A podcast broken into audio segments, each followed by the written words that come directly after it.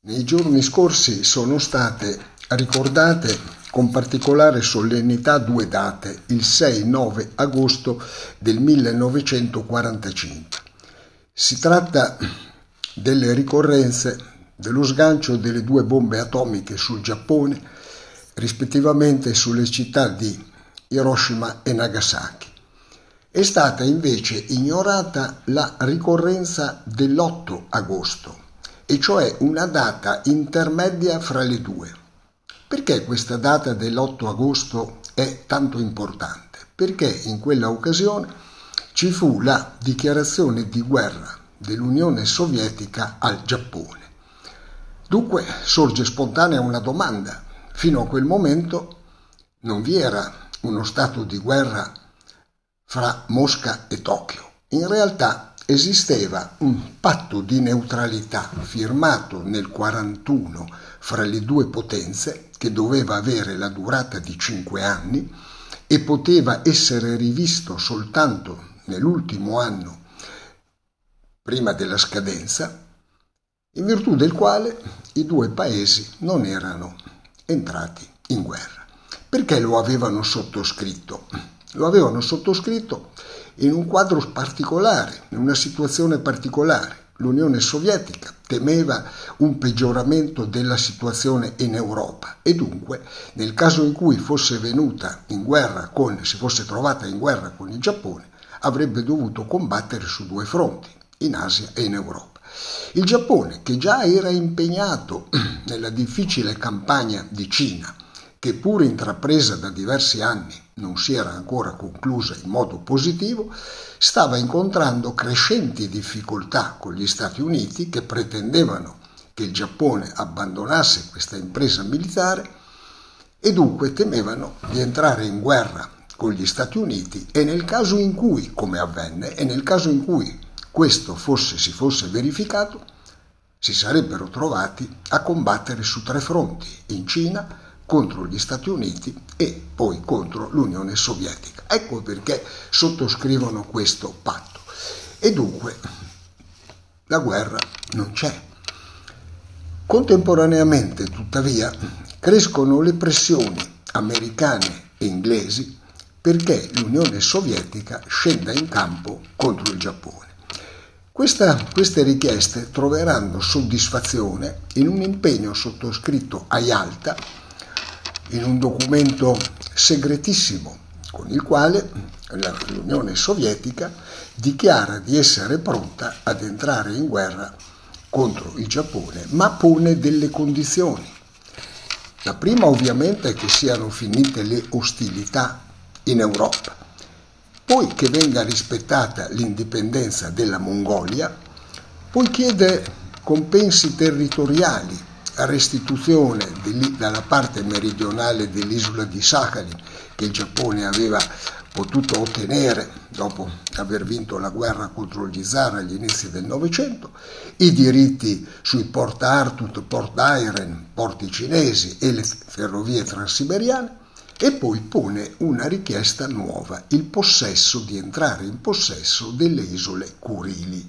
È il famoso punto 3 dell'accordo del, 1940, del 1945 di Yalta. Si tenga presente che quando l'accordo di Yalta è sottoscritto ed è segretissimo, e ancora non siamo nella scadenza prevista del trattato del 41. Ecco, quando invece arriveremo, come ho detto, alla data fatidica dell'8 agosto, siamo già nell'ultimo anno di impegno di validità del trattato e dunque l'Unione Sovietica decide di entrare in guerra. Entrerà in guerra per pochi giorni perché eh, guardando le date si capisce che nel giro di un paio di settimane le operazioni belliche si concludono con la sconfitta nipponica. Le truppe sovietiche entreranno in Manciuria, accetteranno e accoglieranno la resa delle forze militari nipponiche, fra l'altro potranno entrare in possesso di ingenti quantitativi di armi che forniranno immediatamente ai loro eh, compagni, amici comunisti, cioè alle forze maoiste, e otterranno i compensi che erano stati previsti. Mentre per quello che riguarda l'occupazione del Giappone essa sarà realizzata, come noto, dalle forze armate eh, statunitensi e in parte da quelle neozelandesi, australiani, contingenti ridotti e anche in parte inglesi. Ora questa, la situazione vede dunque la conclusione delle operazioni belliche con la sconfitta del Giappone. Ma bisogna tenere presente che bisognerà aspettare fino al 1951 perché prenda corpo il trattato di pace fra il Giappone ed un gruppo di paesi che aveva combattuto contro il Giappone. Trattato di pace che però non sarà, in primo luogo gli Stati Uniti, l'Inghilterra ed altri, ma non sarà sottoscritto dall'Unione Sovietica. Perché non viene sottoscritto dall'Unione Sovietica in quel momento? Perché l'Unione Sovietica sostiene che bisogna non solo sistemare la questione nipponica con il trattato di pace, ma anche sistemare la questione cinese, il riconoscimento della Cina popolare, occorre inserire la Cina popolare all'ONU e poi porre fine ai contrasti coreani e ad altre questioni. Dunque, il trattato di pace firmato nel 1951 dagli Stati Uniti ed altri non è sottoscritto, non è sottoscritto dall'Unione Sovietica. I rapporti tuttavia fra l'Unione Sovietica e il Giappone saranno risolti nel 1956 con un accordo che prevederà diverse cose. Ecco, prevederà il rimpatrio dei prigionieri di guerra nipponici, un protocollo economico, metterà fine a un'eventuale controversia sulle riparazioni belliche, inoltre Mosca si impegna a sostenere la candidatura del Giappone all'interno della della, dell'ONU, cosa che puntualmente avverrà. Ma in questa occasione si affaccia la protesta di Tokyo a proposito delle isole Kurili Tokyo non contesta gli accordi di Yalta e pertanto rinuncia alle isole Kurili.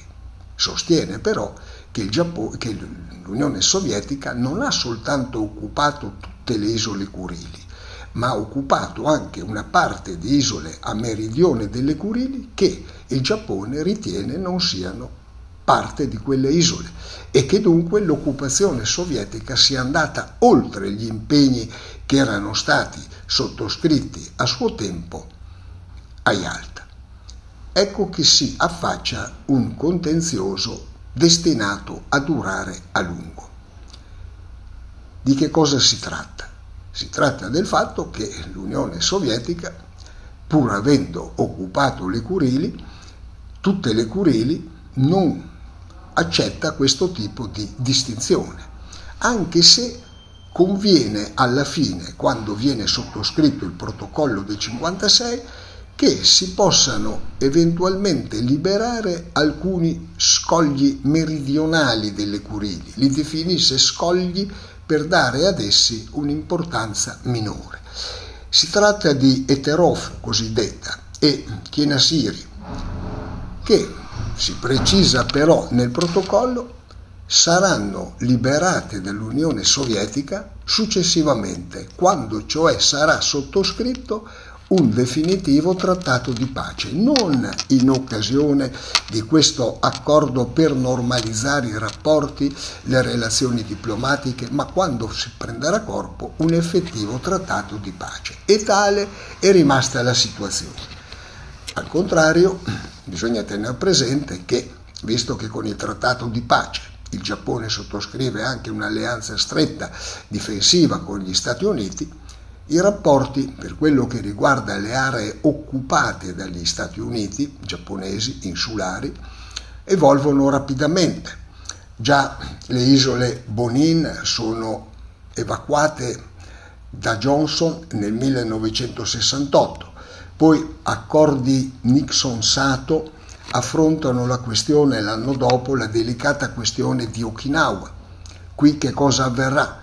Gli Stati Uniti se ne vanno da Okinawa ma mantengono una importante base militare che sarà anche negli anni successivi oggetto di discussione perché non tutte le forze politiche giapponesi sono favorevoli al per, alla presenza delle forze americane in quest'area e in particolare in questa grande base di Okinawa, che sarà poi trasferita sempre nell'isola e ridotta di dimensioni. Poi il Giappone risolverà un altro problema che non era, stato, non era stato risolto col trattato del 51, in quanto avevano trovato un accordo parziale e diverso con Taiwan, ma ora negli anni successivi, dopo la svolta americana nei confronti della Cina, nel 78 il Giappone sottoscriverà un trattato di pace anche con la Cina Repubblica Popolare Cinese, ponendo di fatto fine a uno stato di guerra che non si era mai interrotto dal lontano 1931, in occasione della grave crisi mancese e di quella che gli storici considerano l'avvio della guerra dei 15 anni, e cioè il contrasto nippo-giapponese, nippo-cinese che era partito dal 31 e come si sa si concluderà appunto nel 1945 con la resa nipponica. Ecco allora che si presenta una situazione curiosa. Mentre il Giappone ha sottoscritto i trattati di pace con i paesi con i quali era in guerra, con gli Stati Uniti, con la Gran Bretagna, con la Cina e con altre potenze minori, rimane senza un trattato di pace il conflitto fra il Giappone e l'Unione Sovietica dissidio che non è stato risolto neppure successivamente, neppure quando tramontata l'Unione Sovietica, dissolta l'Unione Sovietica, si affaccia sulla scena internazionale eh, la Russia, la quale mantiene la posizione precedente dell'Unione Sovietica, e cioè non è ancora disposta a sottoscrivere il trattato di pace. Si faccia attenzione a questo proposito ai numerosi e frequenti incontri che si sviluppano negli anni seguenti, in particolare nel periodo fra il 2013 e il 2016. I due presidenti, Putin ed Abe, hanno modo di incontrarsi in numerose occasioni. Sia l'uno va in visita a Mosca, sia l'altro va in visita a Tokyo e in queste occasioni al centro del colloqui c'è sempre la questione delle cosiddette curili meridionali o di quelle che il Giappone chiama le isole a nord, all'estremo nord del Giappone. E in tutte le occasioni vi è una richiesta specifica nipponica di poter ritornare, di poter riavere sotto la sovranità giapponese queste isole. Che cosa sostiene il Giappone? Che non si tratta soltanto di un problema mh, da sistemare perché quelle isole non sono mai state isole eh, eh, curili, ma sostiene che, devono, il problema deve essere risolto per un altro motivo, e cioè che la nazionalità giapponese non, non, è insensibile a questo tipo di rivendicazione, che metterebbe finalmente fine alla tragedia della guerra e a, queste, a questa diatriba infinita. Precisano, precisano altresì le autorità nipponiche di non avere alcuna intenzione di sfruttarle da un punto di vista militare, ma ci sarebbe un vantaggio economico nel senso che allargandosi le acque territoriali giapponesi potrebbero utilizzare sempre meglio anche quest'area per le attività di pesca, essendo questo mare particolarmente ricco da un punto di vista ittico. Dunque il tema è fermo. Che cosa il tema non è stato risolto? Che cosa rispondono le autorità russe e in particolare Putin. Putin non nasconde la criticità di questa situazione, addirittura sottolinea che è anacronistico che a distanza di tanti decenni non ci sia ancora un accordo, un trattato di pace fra Mosca e Tokyo. Precisa altresì che bisogna rivedere questi accordi, rileggerli, ecco, ma non va oltre non, non, non, dichiara di essere pronto alla sottoscrizione di questo documento e ancor meno alla rinuncia di queste isole. In altre parole, apre una finestra nei confronti di Tokyo in occasione degli ultimi che, incontri che ha avuto con Abe, ma non spalanca una porta. Ora ci sono stati dei cambiamenti ai vertici, sia mm, vertici nipponici e in parte anche in quelli russi con dei rinnovamenti di cariche, in particolare a Tokyo mentre Putin rimane, in particolare a Tokyo, il premier eh, Abe si è dimesso, come si sa, per motivi di salute ed è subentrato Suga. Allo stesso modo abbiamo avuto una singolare sostituzione a livello imperiale giapponese, dove, dico singolare perché è la prima volta in tempi moderni che assistiamo a un fenomeno di questo tipo, le dimissioni per motivi di salute dell'imperatore Akihito al quale è, sostitu- al quale è subentrato Naruhito, il figlio. E dunque i vertici nipponici sono cambiati. Potranno questi cambiamenti determinare una svolta, e cioè trattato di pace sì, trattato di pace no, fine dello stato di guerra e il passaggio da un trattato di pace?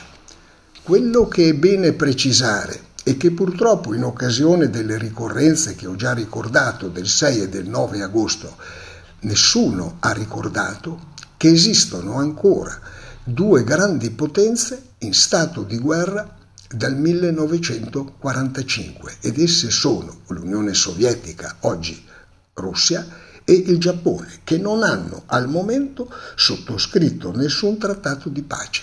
È l'unico caso e quello, se si può usare un'espressione indi- sintetica ma indicativa, occorre che Mosca e Tokyo superino lo scoglio degli scogli del nord del Giappone e possano trovare rapidamente un accordo definitivo, il che permetterebbe di passare da quell'accordo diciamo provvisorio del 1956 con il quale avevano normalizzato i loro rapporti, passare invece alla sottoscrizione finalmente di un trattato di pace con tutto il significato che questo potrebbe avere.